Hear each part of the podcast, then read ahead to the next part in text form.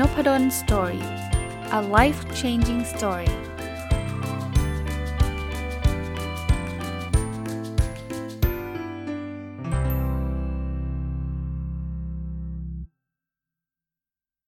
วัสดีครับ ยินดีต้อนรับเข้าสู่นพดล story พอดแคสต์นะครับ วันนี้ยังคงอยู่กับหนังสือชื่อว่า The Rules of Love นะครับ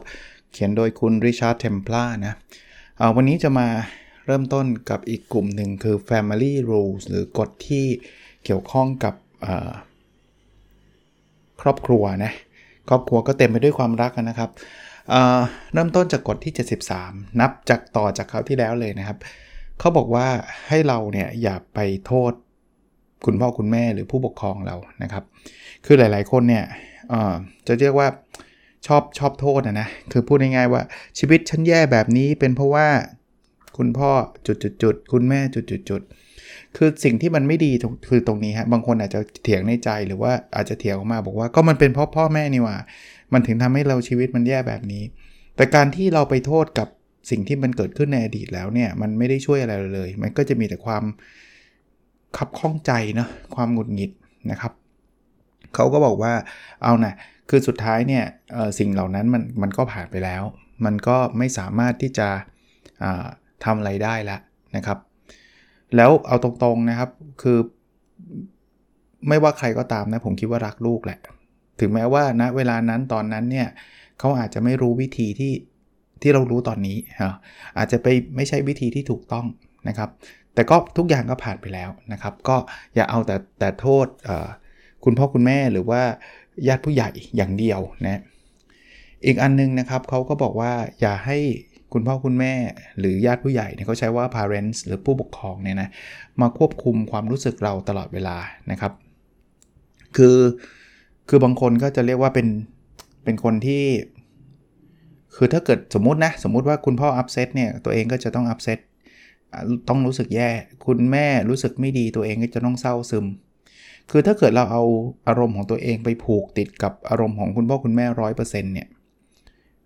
เรามีความสุขยากนะ เพราะว่าแค่ตัวเราเองจะทำให้ตัวเรามีความสุขยังยากเลย และนี่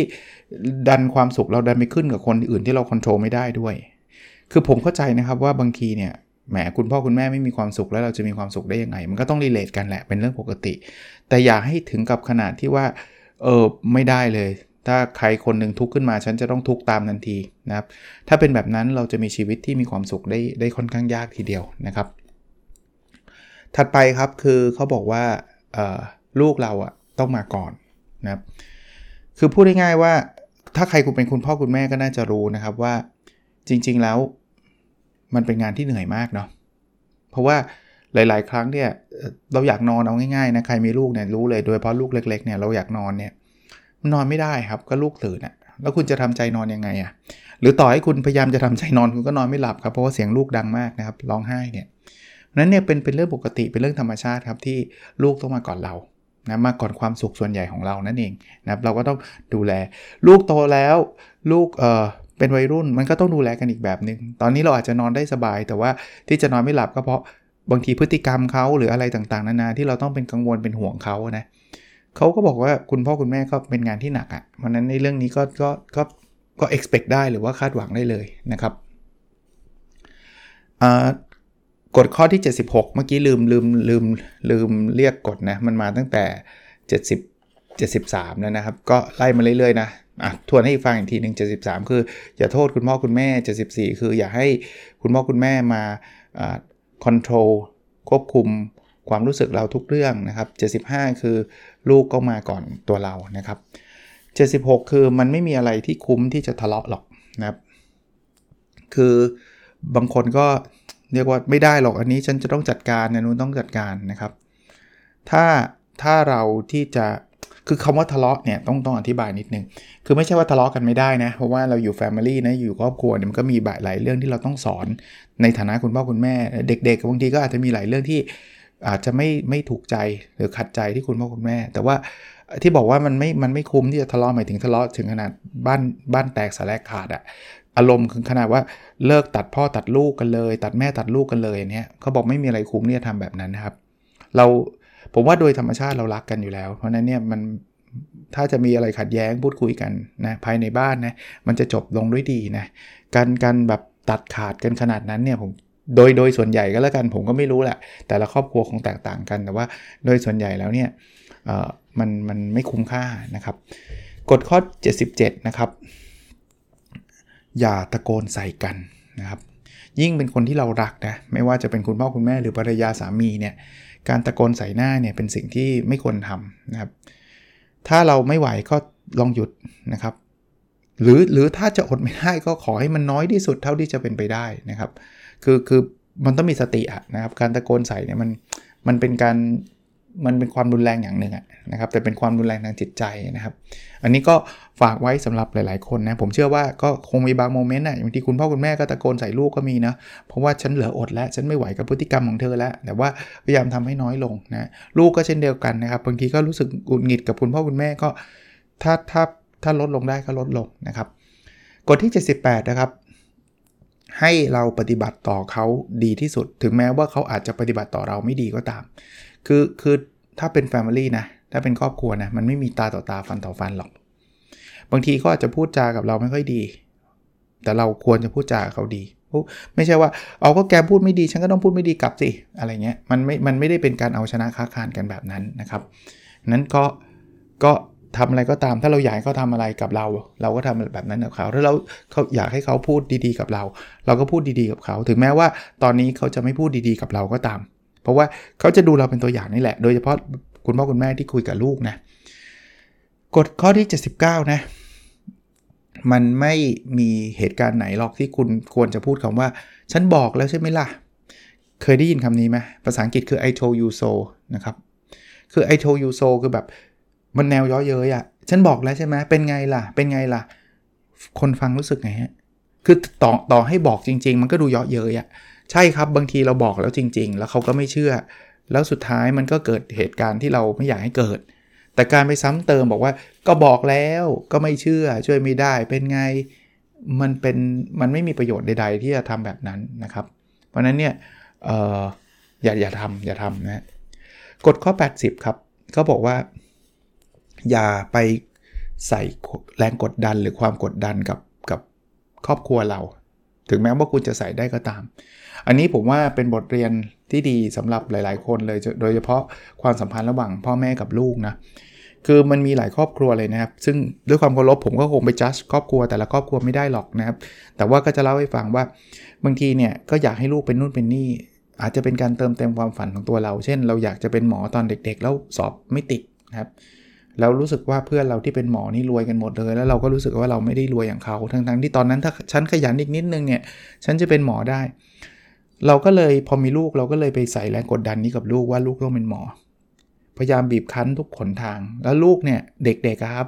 เขาก็อยากทำให้พ่อแม่มีความสุขเขาก็อาจจะต้องพยายามทั้งๆที่เขาไม่รักเลย แล้วเขาไม่กล้าที่จะพูดด้วย หรือบางคนพูดมานิดนึงพ่อแม่เขาโหยฟูมไฟทันที ถ้าลูกไม่ได้ทำแบบนี้มันอยู่แบบฉันแย่แล้วชีวิตฉันไม่มีความหวังอะไรเงี้ยคือคุณไปใส่แรงกดดันกับเด็กอะ่ะอันนี้อันนี้มันไม่มันไม่แฟร์เลยนะที่ที่คุณจะใช้นะครับ ไม่ใช่พูดถึงหมออย่างเดียวนะ ต้องพูดว่าไอ้อย่างนี้แปลว่าลูกเป็นหมอแปลว่าผิดไม่ใช่นะครับ ทุกอาชีพอะนะครับ ข้อกฎข้อที่ 81 ครับ เราต้องมีเวลาให้กับเขา ไม่มีใครที่จะยุ่งเกินกว่าจะจะมีเวลาให้กับคนที่เรารักนะครับมีคำคำพูดหนึ่งในหนังสือไม่ได้เขียนนะ แต่ว่าผมจำได้เขาบอกว่าสำหรับเด็กเนี่ยคำว่ารักสะกดว่าเวลานะเราเราบอกเขาพ่อรักลูกนะแม่รักลูกนะ แต่ไม่เคยให้เวลากับเขาเลยเนี่ยเขาไม่เข้าใจนะเขาก็คิดว่าเราไม่ได้รักเขานั่นแหละนะครับเพราะฉะนั้นเนี่ยเออบางทีเราอาจจะต้อง ต้องหาเวลาครับ คือถ้าเกิดไม่หาเนี่ยเราจะยุ่งตลอดเวลานะ เอาไม่งานเสร็จค่อยเจอเนี่ยมันจะไม่มีคำว่างานเสร็จ ลองดูเลยครับ เราเราเคยมีโมเมนต์ไหนบ้างที่เราบอกว่าตอนนี้ไม่มีงานละเสร็จหมดแล้วทุกอย่างน้อยมากถูกไหมกฎข้อที่ 82 ครับ ให้เราพยายามในในทุกๆเรื่องเลยนะครับ เขาบอกว่าไอ้ไอ้ความผูกพันความสัมพันธ์ระหว่างคู่รักก็ได้นะ พ่อแม่ลูกก็ได้นะ มันเกิดจากเวลาที่เราใส่ลงไปแหละครับ เพราะฉะนั้นเนี่ยพพยายามหน่อยนะครับในหลาย ๆ เรื่องบางที เราอาจจะไม่อยากตื่นเช้าเลย แต่ถ้าการตื่นเช้านั้นทำให้เราสามารถส่งลูกไปโรงเรียนได้เนี่ยคุ้มค่านะ ส่วนตัวผมก็เป็นนะบางทีทำงานดึกเหนื่อยตอนเช้าอืมมันอยากนอนต่ออีกนิดนึง แต่ว่าเออไม่เป็นไร เราเราแทบจะไม่ค่อยได้มีโอกาสไปส่งลูก โดยเฉพาะปัจจุบันเนี่ยตอนนี้ลูกก็มีบางวันเขาก็เรียนแบบไฮบริดนะ มีออนไลน์มีเปิดเทอมเนี่ย ผมถ้าผมไปส่งได้ถ้ามันไม่มีสอนตอนเช้าเนี่ยผมผมจะพยายามไปส่งนะทั้งทั้งที่จริงภรรยาก็บอกว่าเออนอนเถอะแบบเมื่อเมื่อคืนนอนดึกแล้วอะไรเงี้ยแล้วเดี๋ยวก็ต้องทำงานอีกทั้งวันอะไรเงี้ยแต่ผมก็จะพยายามจะทำนะครับกฎข้อที่ 83กฎข้อนี้ผมว่าอาจจะเป็นวัฒนธรรมฝรั่งโน้ตไว้นิดนึงเพราะว่าฝรั่งเนี่ยเล่าให้ฟังว่าพออายุ 18 คือเรียนจบไฮสคูลเรียนจบมัธยมปลายเนี่ย ปกติเนี่ยเป็นธรรมเนียมของคนตะวันตกนะเขาก็จะออกจากบ้านแล้วออกไปเลย คือเขาจะออกไปไปเรียนมหาวิทยาลัยนั่นแหละ พ่อแม่อาจจะยังส่งเรียนอยู่ แต่ว่าพอไปเรียนมหาวิทยาลัยเนี่ยส่วนใหญ่เขาก็จะไม่ไม่ได้กลับมานอนที่บ้าน เขาไม่เหมือนกับเมืองไทยหลาย ๆ คนนะ เราแบบสมมุติว่าอยู่กรุงเทพเนี่ยไปเรียนมหาลัยที่อยู่ในกรุงเทพก็ยังกลับมานอนที่บ้านอยู่ แต่แต่อย่างนึกจากอเมริกานะอเมริกาเนี่ยคือมหาลัยเขากระจายไปทั่วประเทศ ประเทศเขาก็ใหญ่เป็นทวีปอะคือบางบางบางมหาวิทยาลัยห่างกันบินกัน 7 ชั่วโมงอะคือเหมือนกับไปเรียนต่างประเทศเลยแบบนั้นเนี่ยเพราะฉะนั้นเนี่ยอายุ 18เนี่ยเขาจะเขาจะออกจากบ้านไปละแล้วก็ไปอยู่ dorm มหาวิทยาลัยไปหาที่อยู่ในมหาวิทยาลัยพ่อแม่อาจจะ support เรื่องเงิน แต่ว่าเขาจะเป็นคนที่ไปใช้ชีวิตของเขาเอง แล้วพอจบมหาวิทยาลัยเขาก็จะหางานทำแล้วก็คือเขาจะสร้างครอบครัวสร้างชีวิตของเขาแล้วเพราะนั้นเนี่ยมันคือการออกจากบ้านไปเลย เขาถึงเรียกว่า empty nest นะ empty nest คือเป็นเป็นรังที่ว่างเปล่ารังที่เขาเคยอยู่ แต่ว่าตอนนี้เขาไม่อยู่แล้วเขาออกไปแล้วเนี่ยเพราะนั้นกฎข้อนี้เขาบอกว่ามันเป็นเรื่องปกติมากนะ ที่บางครั้งเนี่ยลูกๆเนี่ยพอช่วงวัยรุ่นก็อาจจะทะเลาะกับพ่อแม่ เพราะว่ามันมันเหมือนนกที่กำลังจะออกจากรังอะ่ะเขาต้องมีความแข็งแกร่ง เขาต้องมีตัวเป็นตัวของตัวเอง แล้วก็วันหนึ่งเขาก็จะเขาก็จะออกจากบ้านไปกฎข้อนี้อาจจะไม่อัพพลายมากนักในประเทศเรา นะก็มีบ้างนะครับคนที่อาจจะอยู่ต่างจังหวัด แล้วก็ต้องมาเรียนในกรุงเทพก็อาจจะต้องมาใช้ชีวิตอยู่ในกรุงเทพนะแต่เนื่องจากประเทศเรามันเล็กกันนะ เพราะฉะนั้นเนี่ยการออกมามันมันมันดูเหมือนมันไม่ได้ขาดออกมาสัทีเดียว ถ้าถ้าอเมริกาเนี่ยอยู่ฝั่งอีสต์มาฝั่งเวสต์เนี่ยเชั่วโมงอะไรเงี้ยมันมันคนละประเทศเลยอะ่ะมันมันออกไปแบบนั้นเลยนะครับเพราะนั้นก็เขาก็บอกว่าก็ก็ไม่ต้องแปลกใจว่าบางทีดูเอ๊ะทำไมวัยรุ่นทำไมดูแบบมี มีข้อโต้แย้งข้อโต้เถียงเพราะเขากำลังจะเติบโตเป็นผู้ใหญ่แล้วเขาต้องใช้ชีวิตของตัวเขาเองนะกฎข้อที่ 84 นะครับเขาบอกว่าลูกๆเราเนี่ยหรือใครก็ตามเนี่ยไม่จำเป็นต้องเหมือนเรา 100%นะเพราะนั้นเนี่ยใครอย่างอย่างเราเนี่ยเรามีอายุเยอะแล้วเนี่ยอย่างผมก็ได้นะผมอายุ 50เนี่ยก็เราชอบบางทีเนี่ยเราจะใช้ value ของเราหรือว่าสิ่งที่เราให้คุณค่าเนี่ยก็เราก็จะคิดว่าลูกจะต้องชอบเหมือนที่เราชอบ เอ้เราชอบ เราชอบลักษณะแบบนี้ลูกน่าจะชอบแบบเรานะ มีแนวโน้มครับ ใช่มีแนวโน้มเพราะว่าเราเลี้ยงเขามา เพราะฉะนั้นเนี่ยผมว่า value ส่วนใหญ่หรือว่าคุณค่าส่วนใหญ่เนี่ยเราไปในทิศทางเดียวกัน แต่อย่าไปแอสซูมว่าทุกอย่างที่เราชอบเขาจะชอบนะลูกชายลูกสาวผมเนี่ยชอบหลาย ๆ อย่างคล้าย ๆ ผมใช่ แต่ว่ามีหลาย ๆ อย่างเลยที่เขาชอบแล้วผมไม่ได้ชอบ หรือมีหลายอย่างเลยที่ผมชอบแล้วเขาไม่ได้ชอบ เพราะฉะนั้นอย่าไปแอสซูมว่าเขาต้องเหมือนเราทุกทุกทุกอย่างนะครับ พอไปแอสซูมแล้วเดี๋ยวมาผิดหวังอีกว่า เอ๊ะทำไมเขา คิดแบบนั้นทำไมเขาไม่ทำแบบนี้นะกฎข้อที่ 85 นะ ให้เรายอมรับข้อบกพร่องของเขา ไม่มีมนุษย์คนไหนที่เพอร์เฟกแม้กระทั่งเรานะเรานี่เข้าข้างตัวเองสุดๆ เรายังรู้เลยว่าเรามีจุดอ่อนนะผมก็มีจุดอ่อนนะทุกคนก็มีจุดอ่อน เพราะฉะนั้นเนี่ยเออบางทีเราไปเอ๊ะทำไมลูกไม่ทำแบบนั้นทำไมเธอไม่ทำแบบนี้ ก็เพราะเขาไม่ใช่เราไง เขาก็เลยไม่ทำไง เพราะนั้นเนี่ยทุกคนมันมีจุดอ่อนแล้วเราต้องยอมรับนะครับ ว่าจุดอ่อนนั้นก็คือเป็นส่วนหนึ่งของของความเป็นตัวตนเขานะกฎข้อที่ 86 นะเขาบอกว่าเอ่อยังไงก็ตามเนี่ย มันเป็นเรื่องปกติเลยที่พี่น้องอาจจะต้องมีการทะเลาะกกัน ผมว่าทุกทุกครอบครัวนะที่มีพี่น้องนะเราจะรู้เลยว่า มันไม่มีพี่น้องคนไหนที่แบบเปอร์เฟกแบบแบบรักกันมากแล้วก็ไม่เคยทะเลาะกันแม้แต่ครั้งเดียว อาจจะมีก็น้อยเอางี้แล้วกัน เพราะนั้นเนี่ยก็เป็นเรื่องปกติอีกที่ ที่อาจจะมีอิจฉากันบ้าง มีทะเลาะกันบ้าง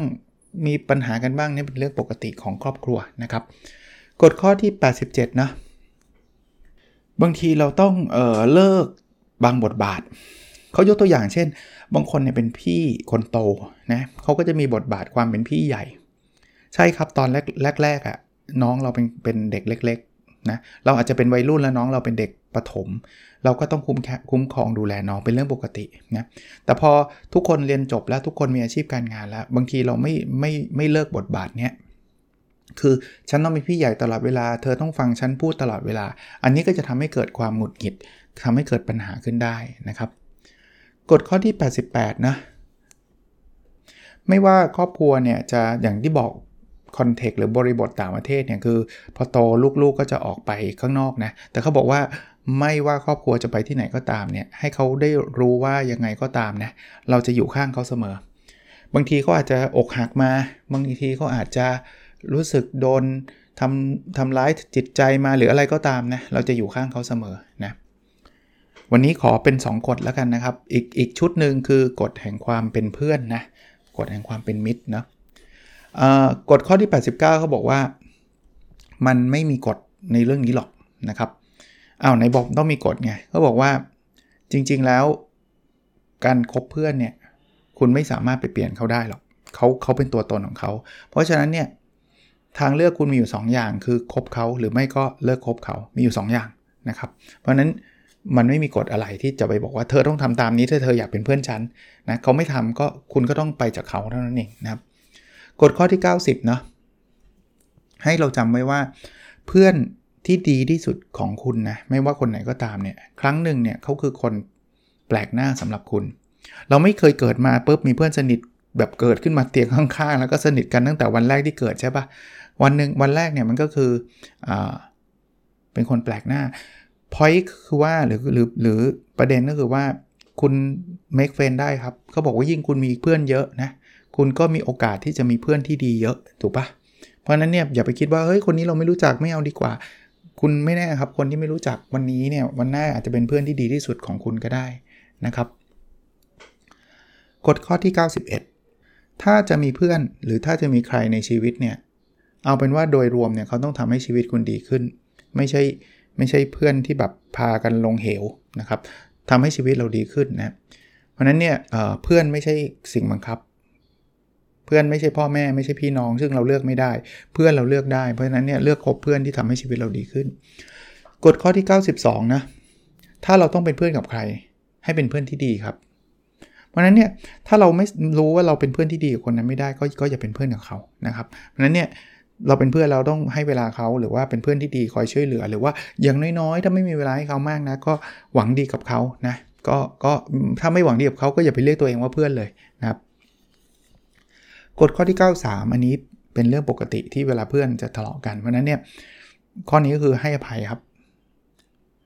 อย่างที่เมื่อกี้พูดอะคอนเซปต์เดิมคือไม่มีใคร perfect ไม่มีใครสมบูรณ์แบบเพื่อนเราก็เช่นกัน เพราะฉะนั้นเนี่ยเพื่อนเราอาจจะทำอะไรที่ผิดพลาด เพื่อนเราอาจจะทำอะไรที่เราไม่ชอบก็ให้อภัยเขานะครับ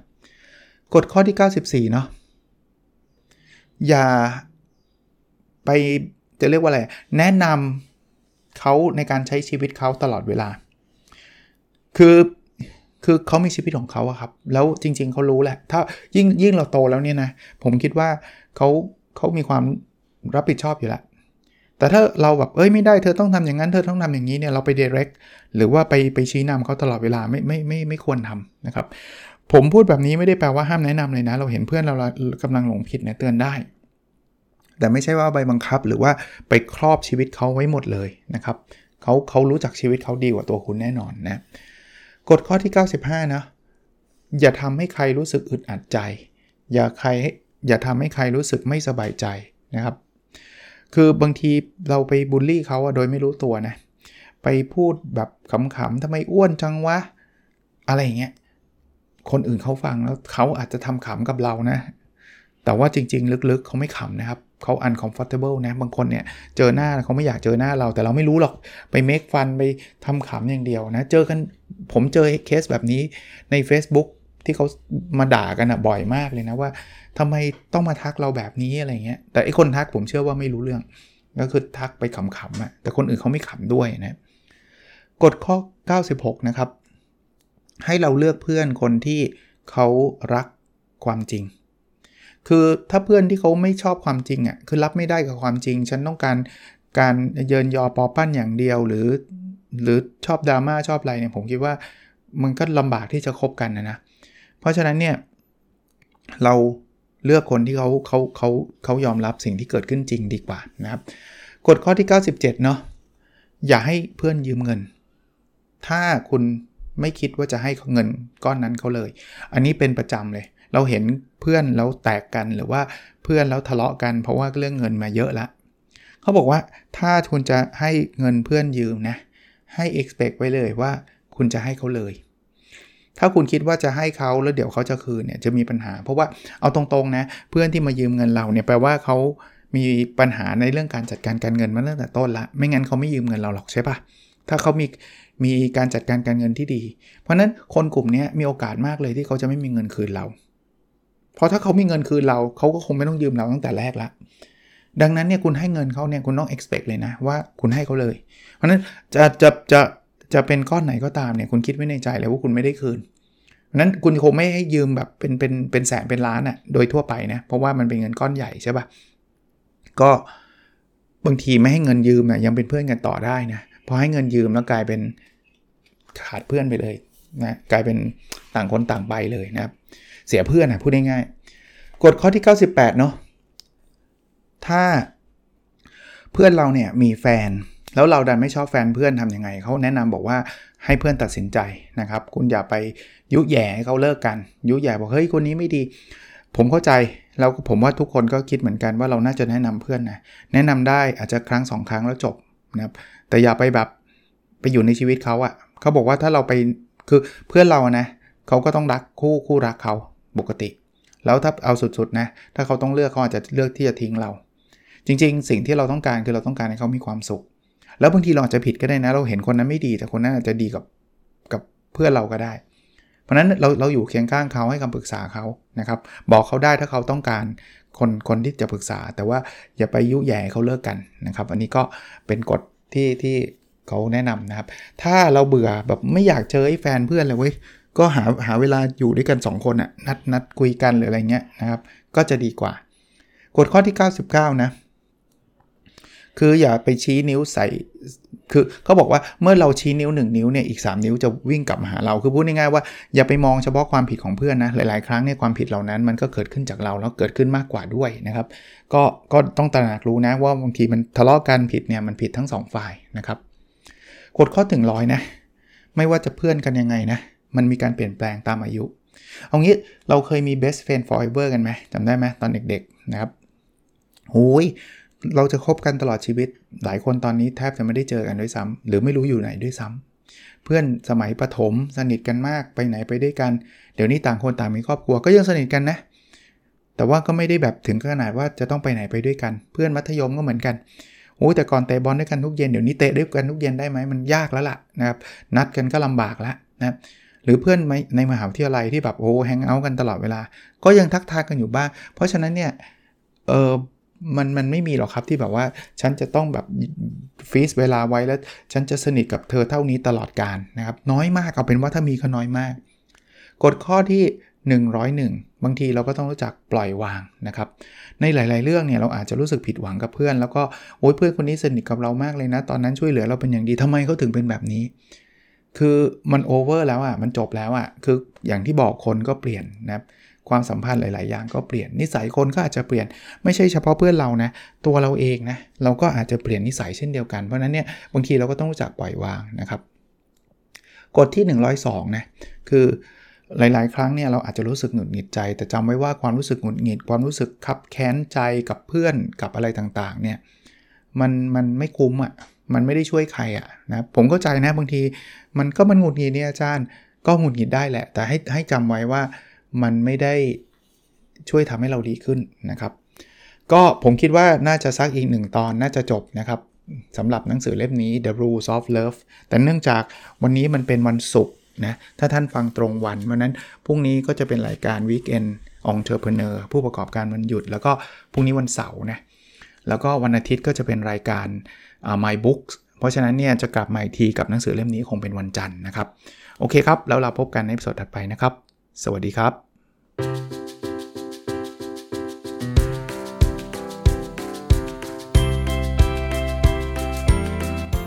n o p a d o n Story a life changing story